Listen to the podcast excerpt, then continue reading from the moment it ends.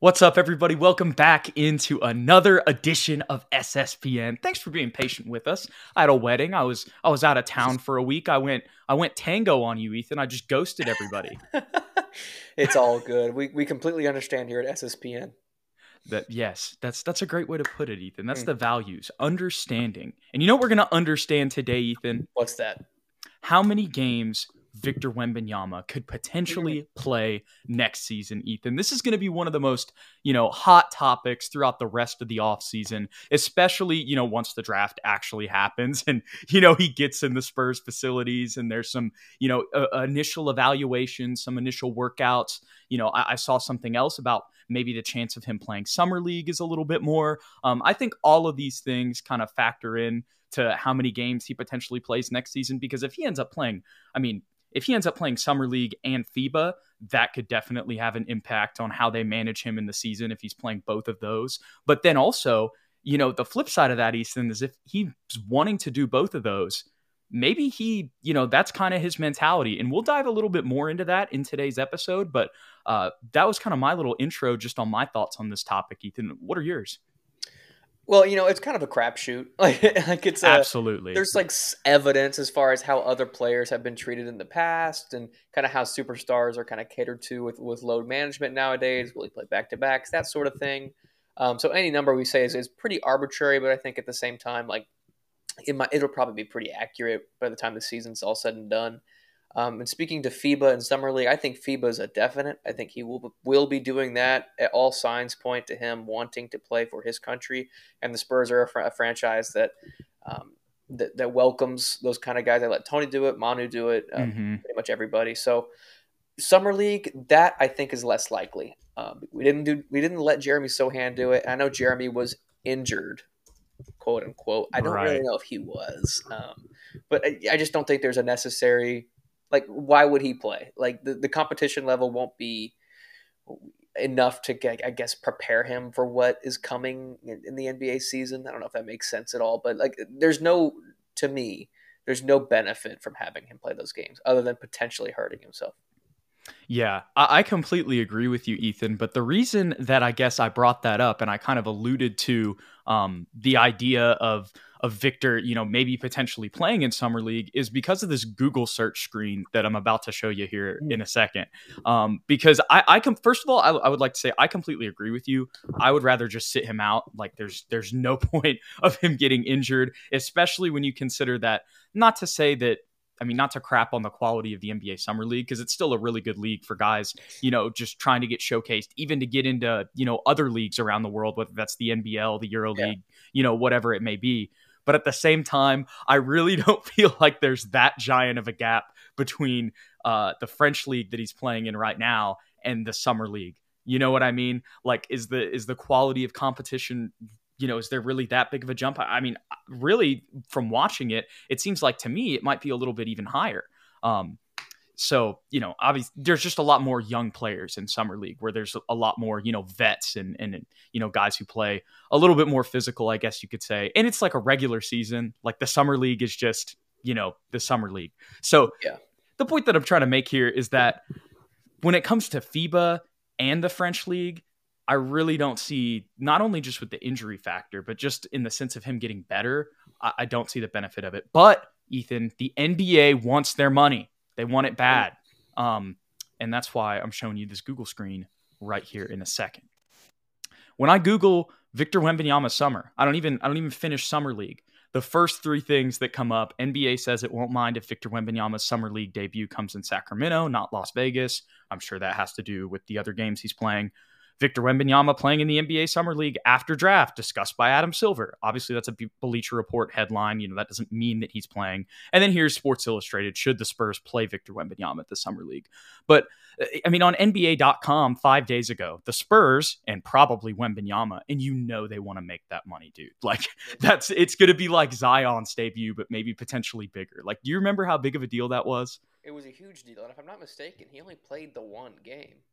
Yeah, so if it really comes down to the NBA kind of forcing the Spurs, it would just be one. Just play them a game and then I'd love it. Out. Like yeah, I mean, for the hype of it, and I guess a benefit that we didn't really touch on is he'll be running the Spurs offense, and it's kind of a familiarity thing that. and if Blake's in there too, I forget about that. Yeah, the other two draft picks we could potentially have as well, building True. some chemistry. Exactly. So there's there's that benefit that's kind of intangible, but at the end of the day, I, I just don't see the Spurs doing it, Jude. I just the, the way that we run our team, yeah, it seems very unlikely. Yeah, and, and, when it comes to all of the preparation that Victor Wembanyama puts into his game, yeah. you know, or, or, or his um, not well, obviously he puts his a lot of preparation is... into his game, but excuse me, his preparation into um his warm up routine and and his mobility exercises prior to to playing. Just this whole warm up for his body, being seven foot four, having an eight foot wingspan. There's a whole thing, like a whole um, routine that he goes through where he walks on his fingertips and his toes. You know, he balances himself on tennis balls. If you Google it on YouTube, you can see it. You, all, a lot of y'all watching probably know exactly what I'm talking about. Um, but the point is, is that that's the reason why this is such a big question because of his frame. You know, if we really want to go the negative route, you can talk about Chet Holmgren from last year, who has a similar frame, and then we saw him get hurt just practicing before summer league. Um, obviously, was that's what it was, right? Yeah, yeah. He was in a pickup game with, with some other NBA players and LeBron, and LeBron oh, had a fast break, and he oh was the gosh. only one in transition. And LeBron just went for like a like a like a physical layup. Like it wasn't even that that much strength, and the poor poor dude just got he got hit a little too hard and that's the reason you know because of things like that that's why yeah. there's this giant conversation about you know, how many games will he play? The biggest question mark potentially is whenever it comes to, you know, all of the crazy highlights we've seen from him, the one negative this whole time has been, okay, but can we sustain it? Now, granted, Ethan, we were talking about this beforehand, and it really feels like he's put in um, the most preparation like on his body whenever it comes to just having longevity at, at such a young age.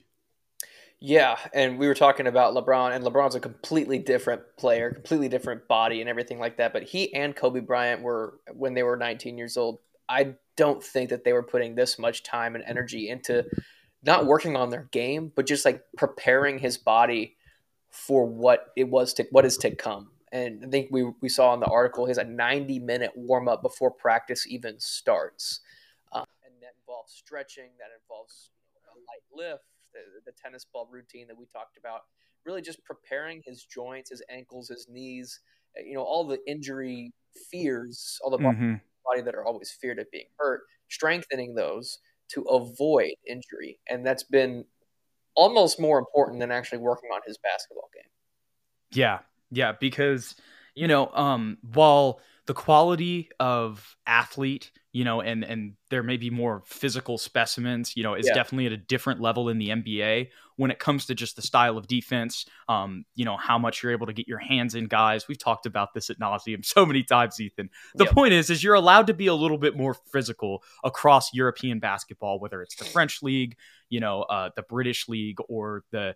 I know that may sound crazy. There is a British league and the Euro league. What, whatever league that they're playing in, it's just a more physical game over the Pacific Ocean? No, that's the Atlantic. Atlantic. I can't believe myself right now. You know anyway, I know that. I only know that. Dude. I only know I that that's know the Atlantic that. Ocean because of Cloudy with a Chance and Meatballs. I lived in Florida, bro. Like, I've been in the Atlantic. I've been to California. Anyways, it's okay. We we are on a basketball show. I, no one's gonna judge you. For it's not geography. Yeah.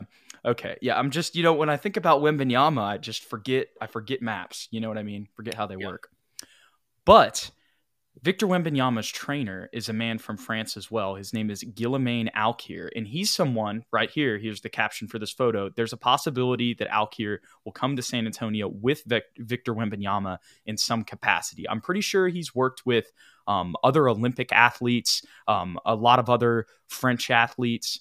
Um, and he's kind of the architect but behind his whole routine so obviously ethan was talking about the strengthening of his joints all that type of stuff but here's just another quote whenever it comes to um, the uniqueness of the exercises, if you will. Alquier tailors their exercises to work on weaknesses, but also with a holistic approach that uses recovery time to drill hand eye coordination and vision in between sets. So it's not even just that they're working with like you know his joints and all that stuff they're also working on hand eye coordination and mm. you know stuff like that and just like reaction time and stuff like that Alquier adapts the plan, intensity as well as which drills around how Wembanyama is feeling that day. And another key quote, and this is something he's also talked about. You know, he talked about his two players that he kind of, you know, um, and this was after the G League Ignite press conference that he he models his game after right now. He says he doesn't want to be anybody, but he says it's KD and Giannis. And, you know, he really views his body in a similar light to Giannis's physical development in the NBA. Maybe he's, I don't really think he's ever going to be as muscular as Giannis just because of how tall he is like and yeah. how like like it's just with his frame like I just don't know if it's ever going to get that um big and I don't also know if he want it to, but I know that he's also talked about how he wants to still get bigger and he wants to kind of follow that path each year, just add on a little bit more, a little bit more until it's fully filled out. And as Alquier says, his body is not finished. So the principal part of my work is to adapt to this. So mm. I mean, uh, once again, we could go into all the stuff you're talking about. He prefers much of the body work to be barefoot. I mean, uh, there's a whole thing. Y'all can go to this ESPN article. The man behind keeping the seven foot five Victor Wembanyama healthy. This is this is the whole thing uh, surrounding this question, as we've said throughout the show, and it's just yeah. I don't think it's going to guarantee anything, Ethan. I think we're still going to have to manage how many games he plays. I'm gonna I'm gonna go ahead and just um what's the word spill the beans here. Me and you both probably think that it's still going to be 50 to 60 games, and that's probably like a positive thing. I mean, mm-hmm. I don't know. Maybe that's not a conservative thing to say, but that I said positive there. I meant conservative. Um, or, or something that would be positive in the light of the Spurs, but you know, there's they're doing everything they can, Ethan. Yeah, and there's no there's no sense in rushing it. I agree with you. Fifty to sixty games to me would be huge. Like that's insanely right. good. Because what did Embiid have? Like nineteen games his rookie year, something like that. Like yeah, not even didn't even get close to thirty. Let's put a high ceiling on that. So if he can get to that fifty or sixty mark, we're really seeing how he can flourish with the other guys on the team. We're really seeing how his body is holding up. Pop is able to get a glimpse into his futures to see like what position is he going to play and you know where he likes the ball. So many things that we can figure out in 50 to 60 games. We don't necessarily need him to be there for 82. Um, mm-hmm. Um, let's take it slow. Let's not let's let's let's not rush this because we're not going to win if he plays 82 games or zero games. Like we're still not going to be championship contenders. Um, so there's no sense in overdoing it. Um, what you were talking about with that hand-eye coordination thing that's something I never even thought about, but that's huge. Like, how many bigs do we know that have the worst hand-eye coordination and are just so clumsy with either yeah. getting the ball in yeah. the post or like slapping at like picking? That probably has ball. a lot to do with his ball handling and how he's been able to progress. You know, with his dribble moves. I mean, do yeah. the insane stuff that he does at his size and perimeter defense too. Like being able to yep. swipe the ball or play the passing lanes, like that. That's huge and something I never thought about. Um, but I was watching one of his games last week mm-hmm. or I was mm-hmm. listening to it because I was working. Knock on wood. No one, I hope, I hope no one from the office is, is, is watching this podcast. But, um, uh, and they the commentator said that someone in his camp wanted his body to eventually look like David Robinson's. And I was like, "That's jacked!" like, like David Robinson. Why do they keep skinny. making the Spurs references? They just well, they wanted just it the whole head. time. They wanted yeah, it the whole time. Apparently, um, but that's something to keep your eye on. I mean, David was that's extremely so... like that is true. He was very very skinny when he was young at, at Navy. Like looking, mm-hmm. I don't think mm-hmm. he was. I think he was six eight or six nine when he got to Navy. It's just hard for me to see that comparison. Yeah, it's a little strange. like, since... like you want him to put on like sixty pounds. Like that's what I'm. I know I he's. Know. I know his weight is like like he's 230 pounds right now, but he he's still stick thin. Like that's yeah. very different than 230 pounds even on David Robinson. So yeah. like that's what like if they really wanted to get an equivalent of David's frame, that's what I meant by like getting 60 pounds. Oh yeah, yeah. like you know, because that's what they were saying. Like, yeah, pretty much. Yeah. I don't that's know. Just a, I mean, I like the Spurs reference. Yeah, that's basically all I said it for was for the Spurs reference. I don't think it's genuine. Yeah. Well, and it could just be, you know, if it's just somebody in his camp. I mean, his camp could be that could be somebody in his family, and his they could just and that could just be like them saying, "Oh, we want him to get muscular." Their way of saying it, and because they know he's going to the Spurs, like, yeah, yeah. Honestly, maybe Timmy's a better like Maybe. You know, and, and, that's a really good thing to bring up here, Ethan. Just in the context of all this, you know, as we all know, Timmy had the knee brace. He didn't have it at the beginning of his career, but he had it, you know, in the latter half of his career. And that was something that he had to manage. He kind of always had knee issues. And the Spurs, you know, were real quiet about it. But, you know, that's kind of why the load management stuff, as much as we give Kawhi crap for it now, yeah. you know, the Spurs kind of started that and it had to do with Timmy. You know, and obviously we've talked about the similarities, not necessarily in the game, but um obviously there are still some post similarities you could say, but Victor Wembanyama and Tim Duncan are still very different prospects, but they're the same in that they're the consensus number one guys. And they had to manage his injuries. They had to manage his health throughout his career. Um, so they have experience with that. So that's kind of another positive whenever it comes to, you know, just the future of how many games he's going to play in this season and the seasons moving forward. It's that the Spurs do have experience with this with a prospect of his caliber something we'll have to live with. I really yeah. don't have anything else to add. it's a good thing, right? Yeah, I think so. Yeah. Well, the only other thing that I could think of, Ethan, that I also want to mention in this episode is there was also a comment from Victor's agent after the G League Ignite game when there was a lot of smoke talking about potentially shutting him down for the whole season mm. because of, you know, just obviously after seeing the 37 and 36 points, if Victor shut it down, he would have still been the number one pick.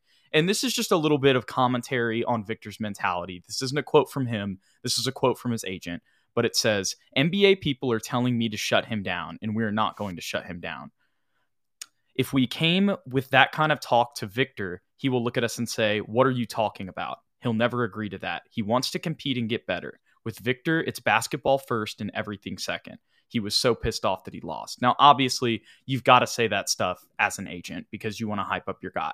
But I think the key around that also is that he's not somebody who really wants to hide. Like he wants to go out and compete and play with these guys.